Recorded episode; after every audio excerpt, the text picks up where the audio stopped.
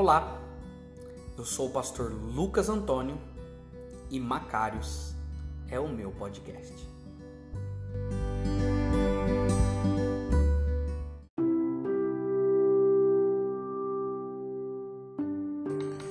Muito bem, seja bem-vindo ao podcast Macários. Bem-aventurado. E nós vamos estudar hoje, continuando o estudo da semana passada, da lição passada, a genealogia de Jesus em Mateus capítulo 1, do verso 1 ao verso 17. É, de cara a gente percebe que toda genealogia ela é repleta, né? são repletas de nomes e que tornam essa leitura um pouco cansativa e por várias vezes eu tenho certeza que como eu, você também pode ter pulado em algum momento ou outro essas, essas, essas listas de nomes, né? E a genealogia de Jesus, além de conter muitos nomes, ela também contém algumas coisas diferentes que a gente vai entender no decorrer desse nosso estudo desse podcast. Agora, as genealogias, elas cumprem sempre um propósito de marcar a família do indivíduo. Agora, na Bíblia, ela além de marcar essa família, ela também marca um pouco da história. Por exemplo, quando a gente vai ali ler sobre Adão quando teve seus filhos, você vai perceber que conforme você vai lendo o livro de Gênesis, você vai encontrando alguns nomes que fazem parte dessa genealogia que vão sendo contadas. Por exemplo, é, Adão ele viveu 130 anos quando teve sete e depois de 800 anos ele morreu. Então, quando a gente olha para isso, a gente vê que então Adão viveu 930 anos. Só que ele teve a oportunidade de conviver, e conforme você vai lendo, eu não vou entrar no mérito dessa, desse estudo agora, porque não é o propósito, mas só estou citando, você pode ler isso dentro do livro do Gênesis. Mas você vai perceber que Adão conviveu com Lameque 56 anos. E Lameque foi nada mais, nada menos do que o pai de Noé. Então você percebe que a história ela foi sendo contada pelo próprio Adão, tudo que ele viveu. Tudo foi sendo contada por ele mesmo. Então até chegar no pai de Noé. Então olhe para você ver quanto tempo. E isso a gente só entende quando a gente olha essas árvores genealógicas, essa história que é marcada pelas genealogias. Agora, mesmo sendo cansativa, o mais interessante não é o primeiro nome, e sempre o fim, o último nome. Essa é a ideia. É, a genealogia de Jesus ela já contém algumas coisas diferentes e são curiosas que chegam até a ser estranhas e necessita de atenção para que a gente entenda cada detalhe dentro dessa lista. É, agora, se a gente fosse pontuar é, de uma forma bem assertiva, essa lista ainda seria muito maior. Agora, Mateus ele queria apresentar aos seus leitores nomes específicos, que eram pessoas em específico para que ele pudesse relembrar o passado. Essa é a ideia de uma genealogia. Então, sempre quando a gente lê uma genealogia, você vai ter que voltar ao passado para entender um pouco quem é, quem são as pessoas, né? Quem eram as pessoas. É, de cara, a genealogia de Jesus ela contém algumas mulheres. Não era normal ter em genealogias o nome de mulheres. No entanto, a genealogia de Jesus contém algumas mulheres. Agora, algo interessante, eu vou ler a genealogia para você. Você vai ouvir aí rapidinho e depois eu continuo é, é ressaltando alguns pontos interessantes. Nós lemos na no podcast passado, verso 1, que é livro da genealogia de Jesus, filho de Davi, filho de Abraão. Abraão era um caldeu, nós vamos ver um pouquinho isso daqui a pouquinho. E aí então vem o verso 2 que diz assim: Abraão gerou Isaac, Isaac a Jacó, Jacó a Judá, Judá seus irmãos, Judá gerou de Tamar a Pérez e a Zera, Pérez gerou Esrom, Esrom a Arão, Arão gerou a Minadab, a Minadab a Naasson, Naasson a Salmão, Salmão gerou a Raabe, de Raabe a Boaz. Este de Ruth gerou Obed, Obed a Jessé, Jessé gerou o rei Davi, e o rei Davi a Salomão, de que fora mulher de Urias. Salomão gerou a Roboão, Roboão a Abias, Abias a Asa, Asa gerou a Josafá, Josafá a Jorão, Jorão a Uzias. Uzias gerou a Jotão, Jotão a Acasa, Acasa a Ezequias. Ezequias gerou a Manassés, Manassés a Amon, Amon a Josias, Josias gerou a Jeconias e a seus irmãos no tempo do exílio na Babilônia. Depois do exílio da Babilônia, Jeconias gerou Salatiel, Salatiel Zorobabel, Zorobabel gerou Abiúde, Abiúde a Eliakim, Eliakim a Azor, Azor a Sadoc, Sadoc a Aquim, Aquim a Eliúde. Eliúde gerou a Eliasar, Eliasar a Matã, Matã a Jacó, e Jacó gerou a José, marido de Maria, que nasceu de, do qual nasceu Jesus, que se chama Cristo, de sorte que todas as gerações desde Abraão até Davi são 14, de Davi até o exílio na Bíblia 14, na Babilônia 14 e desde o exílio da Babilônia até Cristo 14. Que legal. Quantos nomes? E esses nomes todos existem para um propósito, para uma ideia. E quando a gente olha para essas para esse monte de nome, a gente fica até se perguntando, ué, para que tanta coisa aqui diferente.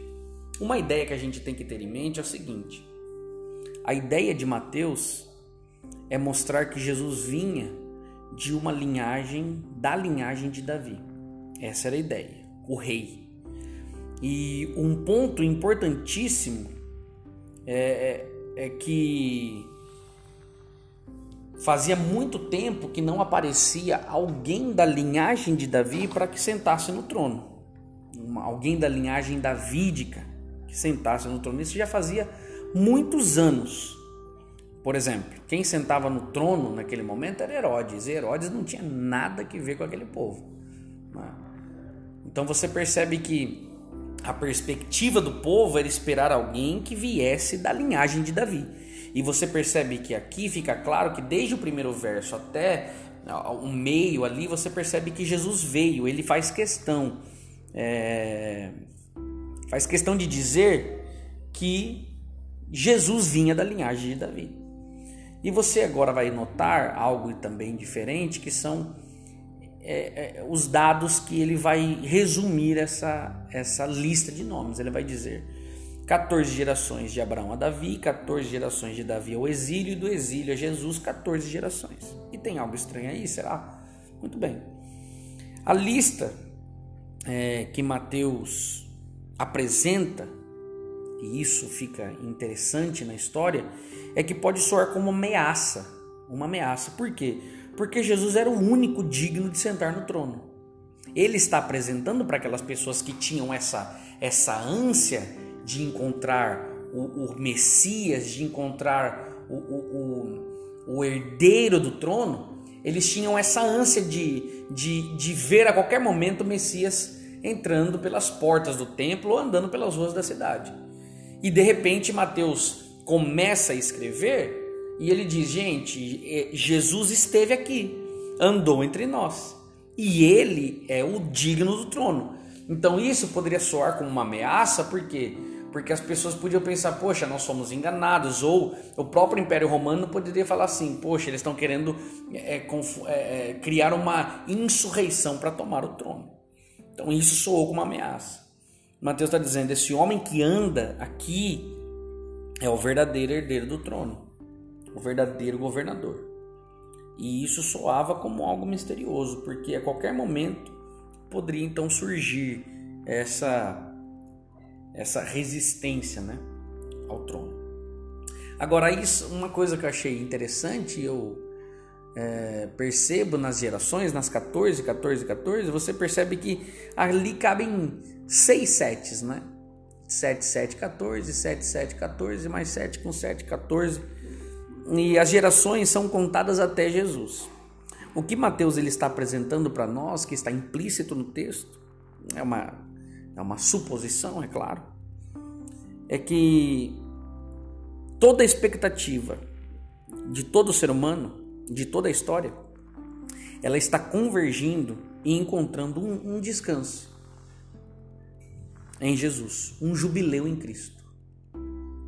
Então você é interessante você ver que são detalhezinhos, é, 14, 14, 14 e mais tudo isso mostra a totalidade das gerações, mas que tudo converge até Cristo.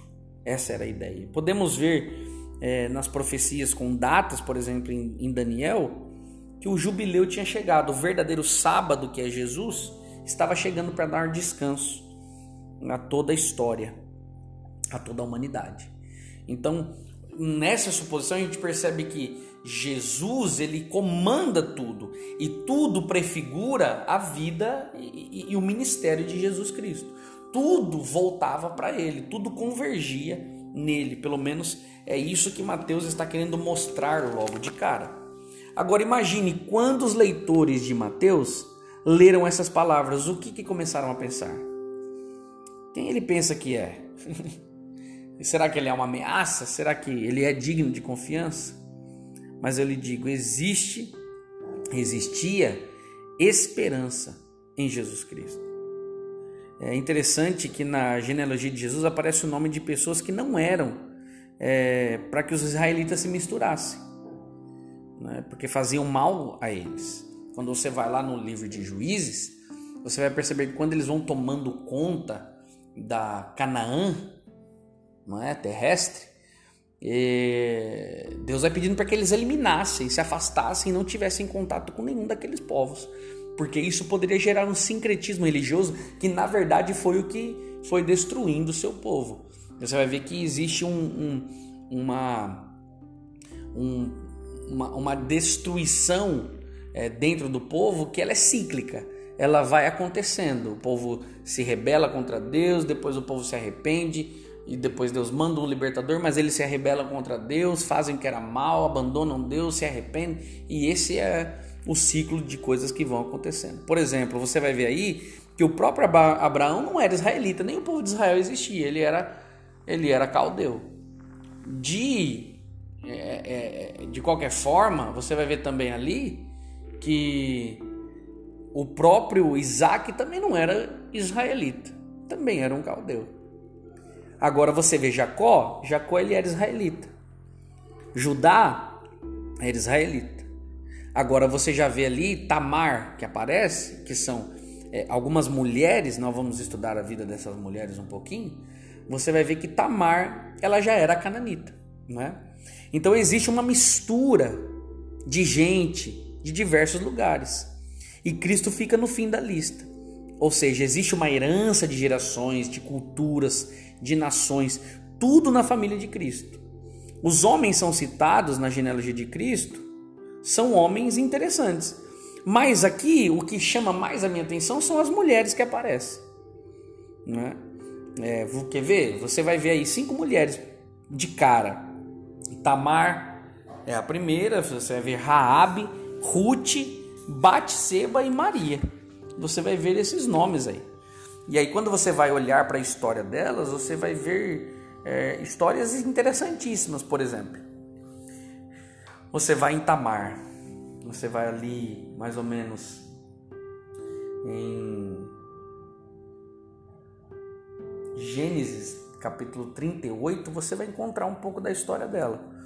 Ela se casa com o filho de Judá, o filho de Judá era teimoso, fazia o que era mal diante dos olhos do Senhor, ele morre e não teve filhos com ela. E você sabe que na época antiga, se um, homem não tinha filhos com aquela mulher e morria, ela era deixada de lado, ela era uma viúva e, e ela ia ficar à mercê da sociedade, ela não tinha mais é, apoio de ninguém. Né? Já tinha saído de casa, os pais não tinham mais nenhuma responsabilidade sobre ela. E ela não tinha agora herdeiro macho, masculino, para que cuidasse dela. Então Judá, ele suscita a lei do levirato. A lei do levirato era que o irmão mais novo ou do meio, né, o próximo filho dele, se fosse solteiro, poderia casar com a mulher do irmão falecido, ter filhos com ela e esse filho seria filho do que morreu. Essa era a ideia. Só que acontecia, esse outro que vai se casar com Tamar, ele quando vai ter relações com Tamar, ele, ele não não deixa o espermatozoide dentro dela, ele tira e, e, e faz fora, né? ejacula fora. Então ela não tem filhos. E esse, o que fazia era mal perante os olhos do Senhor. Então ele morre também. E aí então vai aparecer o do outro filho, suscitando a lei do levirato. E Judá diz assim: Olha, ele é muito novo, quando ele crescer, eu faço com que ele case com você. Só que o que acontece? Judá não cumpre a sua promessa. E Tamar fica à mercê. Tamar percebe que um dia, na entrada da cidade, estava vestida com a sua roupa de, de viuvez. Ela percebe que Judá vai entrar por a, pela entrada da cidade, então ela vai e se veste como uma prostituta. E Judá se deita com ela e não percebe que está deitada com a própria nora. E quando eles têm aquele momento, aquela relação íntima, é, Tamar diz: Como é que você vai me pagar? Aí ele diz: Olha, não tenho agora, mas eu vou mandar um servo meu entregar para você algumas coisas. Ué, mas me deixa uma garantia, ela pede. Então Judá deixa o seu cajado, o seu bordão e vai embora. A história diz que o Tamar sai dali, veste sua roupa de viuvez, viuvez, e o servo de Judá nunca mais acha essa prostituta que Judá tinha se deitado. Só que Tamar, ela engravida. Ela é engravida e quando descobrem que ela está grávida, eles dizem que era adultério. Então, o adultério naquele tempo era tratado como um pecado e eles, como é tratado hoje também o adultério. Mas lá eles tinham um decreto de morte, a pessoa tinha que ser apedrejada. E quando eles expulsa da cidade, é apedrejada. E quando eles chegam para conversar ali com, com Tamar expulsá-la, ela fala assim: Olha, mas a pessoa que eu me deitei é dona desse bordão. E aí todo mundo percebe que o bordão era de Judá. E aí Judá diz: Essa mulher é muito mais justa do que eu. Então você percebe que Tamar se fez de prostituta para que pudesse ter ali é, o apelo para aqueles homens que não cumpriram a sua promessa. Você vai ver também Raabe. Raabe também era cananita. E Raabe, a história dela mostra que mesmo ela sendo ímpia, quando os espias foram enviados dentro de Canaã, ela ajuda esses espias. Ela diz: "Olha, nós já sabemos que o Deus de vocês já deu essa terra para vocês". Isso é lindo de perceber que um ímpio, ele tem essa condição de perceber o tamanho de Deus. E ele olha e diz assim: Olha, eu já sei que Deus já deu para vocês e o nosso coração desmaiou de medo, nossas pernas tremem de saber que Deus já deu para vocês essa terra. Então faz o seguinte: eu vou ajudar vocês, mas quando vocês virem para tomar a terra, não façam mal nem a mim nem a minha família. E os espias dizem o quê? Fique tranquilo, se você nos ajudar, pendura um, um tecido púrpura aqui na sua porta, na sua janela, coloca toda a sua família para dentro que nós não vamos destruir. Então você percebe que na história aqui, mesmo Tamar tendo essas, essa, essa, essa conotação de prostituta, essa ideia que ela realmente era, mesmo assim, ela ajuda e, e descobre, entende quem é o Deus verdadeiro.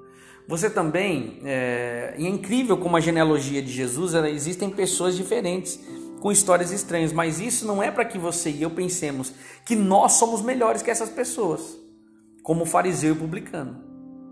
E nem que nos sintamos mais justos, e sim pensar que essas pessoas estão aqui, existe um lugar para mim, existe esperança para mim.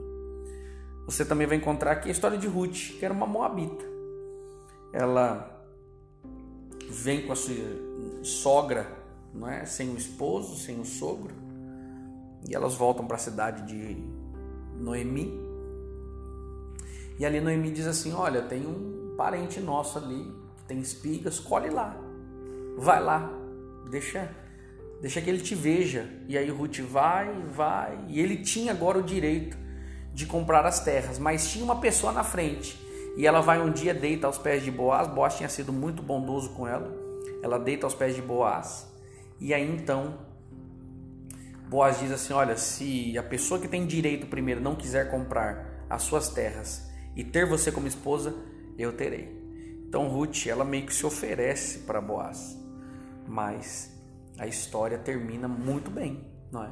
São mulheres que estão ali é, aprendendo a viver com a adversidade. Isso é bonito dentro da, da genealogia de Jesus. E nós vamos ver Batseba, que era Itita.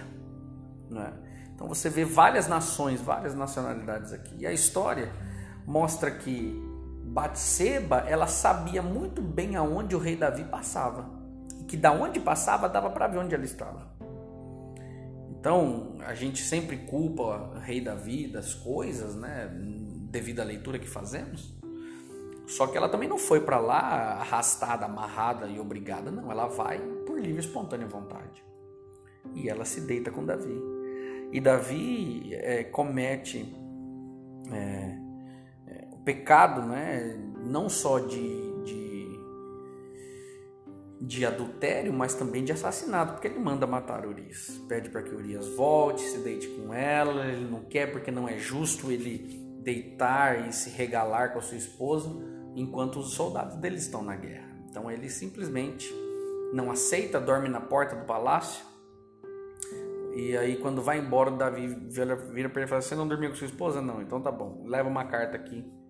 E ele leva a carta para o general e ele seria colocado na frente da batalha para morrer. Incrível, né? Incrível. Ele tenta fazer de tudo para encobrir o pecado, só que aí você conhece o texto bíblico e que mostra que Davi realmente foi descoberto. Agora, por que, que Mateus não tem medo de citar todas essas histórias dentro da genealogia de Jesus? Porque talvez quando a gente vai contar alguma coisa, você não vai contar para as pessoas: olha, na minha família tem um drogado, é, na minha família tem um, um, é, um ateu, na minha família tem é, é, a gente tem medo de contar coisas que talvez soem estranho para as pessoas. Mas Mateus aqui ele já escreve de cara quem são essas pessoas. Os, os judeus, né, os israelitas conheciam essas pessoas. Não é o plano de Deus encobrir ninguém. Ele quer que eu e você entendamos a árvore genealógica de Jesus e que existe espaço para todos. Quando Jesus aparece na história, a gente percebe que ele vai ter um ministério, um ministério de inclusão. E isso é a coisa mais linda. O maior problema que nós vivemos hoje são pessoas que vivem é, para si. É, pessoas egoístas, que só conseguem enxergar o meio que vivem. Nem o meio que vivem, só a pessoa em si, não enxerga mais nada. E o Pondé, ele vai dizer que o egoísmo ele vai trazer dois problemas graves, né? O problema é, um problema social e um problema cognitivo. Você não consegue enxergar as outras pessoas. Você acha que só existe você é, no mundo. Então você terá seríssimos problemas. Agora essas histórias mostram que eles foram capazes de encontrar graça e que mesmo que enfrente o pecado e caia, é possível ser aceito por Deus na família de Cristo. Se permanecermos juntos, se pudermos encorajar os outros, abraçar os outros, mesmo no dia ou na semana em que aquela pessoa teve uma dificuldade, não teve uma semana boa. Não podemos abandonar e sim acompanhar. Por quê? Porque existe espaço para você, para sua família para mim e para todos aqueles que amam a Deus na família de Jesus. E isso é lindo, porque Mateus está começando mostrando para as pessoas que é possível você, com a sua vida, mesmo tendo dificuldades, fazer parte da família de Jesus. Porque a vida de Jesus, o ministério de Jesus, é um ministério de inclusão. Mateus começa de uma forma linda, mostrando que necessitamos lembrar que em Jesus todos são bem-vindos. Eu não sei você, mas isso me traz muita esperança. O que nós encontramos aqui é que é o que vai permear todo o livro e todo o ministério de Jesus, inclusão. O convite é fazer discípulos de todas as nações, de todos os povos. Cristo já havia incluído muita gente agora na sua história e agora é a nossa vez. Agora é a vez da igreja. Essa é a direção que a igreja vai tomar quando Cristo vai para o céu. Cristo morre, ressuscita, vai para o céu, ele fala assim: ó, ide a todo mundo pregar o evangelho. Ou seja, venham fazendo discípulos de todas as nações, incluam gente, não importa a cor, sexo, não importa a conta bancária, não importa nada, não importa se é coxo, se é cego, não importa, inclua as pessoas. Essa era a ideia de Jesus. A comunidade da igreja deveria ser formada de pessoas diferentes, pois Cristo ama a diversidade. Ele não fez nenhuma folha, nenhuma flor, nenhuma árvore igual a outra. Ele não fez nem eu e você igual. Jesus ama a diversidade. Não necessariamente precisamos nos vestir igual, ou votar na mesma pessoa, ou ter o mesmo gosto por música, comida. Não, Jesus nos deixa livres para sermos nós mesmos, tendo Ele como guia. É claro que esse discurso não é para que você faça o que você quer da sua vida, pelo contrário. Ele te dá liberdade para que nele você viva em paz. Agora nós precisamos ser como Cristo, imitadores de Cristo, que incluamos muitas e muitas pessoas em nossa árvore genealógica. Não por sermos bons ou com lindas histórias, mas porque em Jesus o amor é dado a todos e alcança a todos. Que bonito. É assim que Mateus começa a história de Jesus. Esse Jesus que anda por aí, ele é o rei verdadeiro. Ele é quem merece sentar no trono. E a família dele não é uma família muito bonita. Mas o amor de Cristo alcançou todos eles. E se a graça alcança eles, também alcança nós nos dias de hoje. Que Deus possa te abençoar e que você arrume um tempinho para também fazer parte desta família maravilhosa. Que Deus lhe abençoe.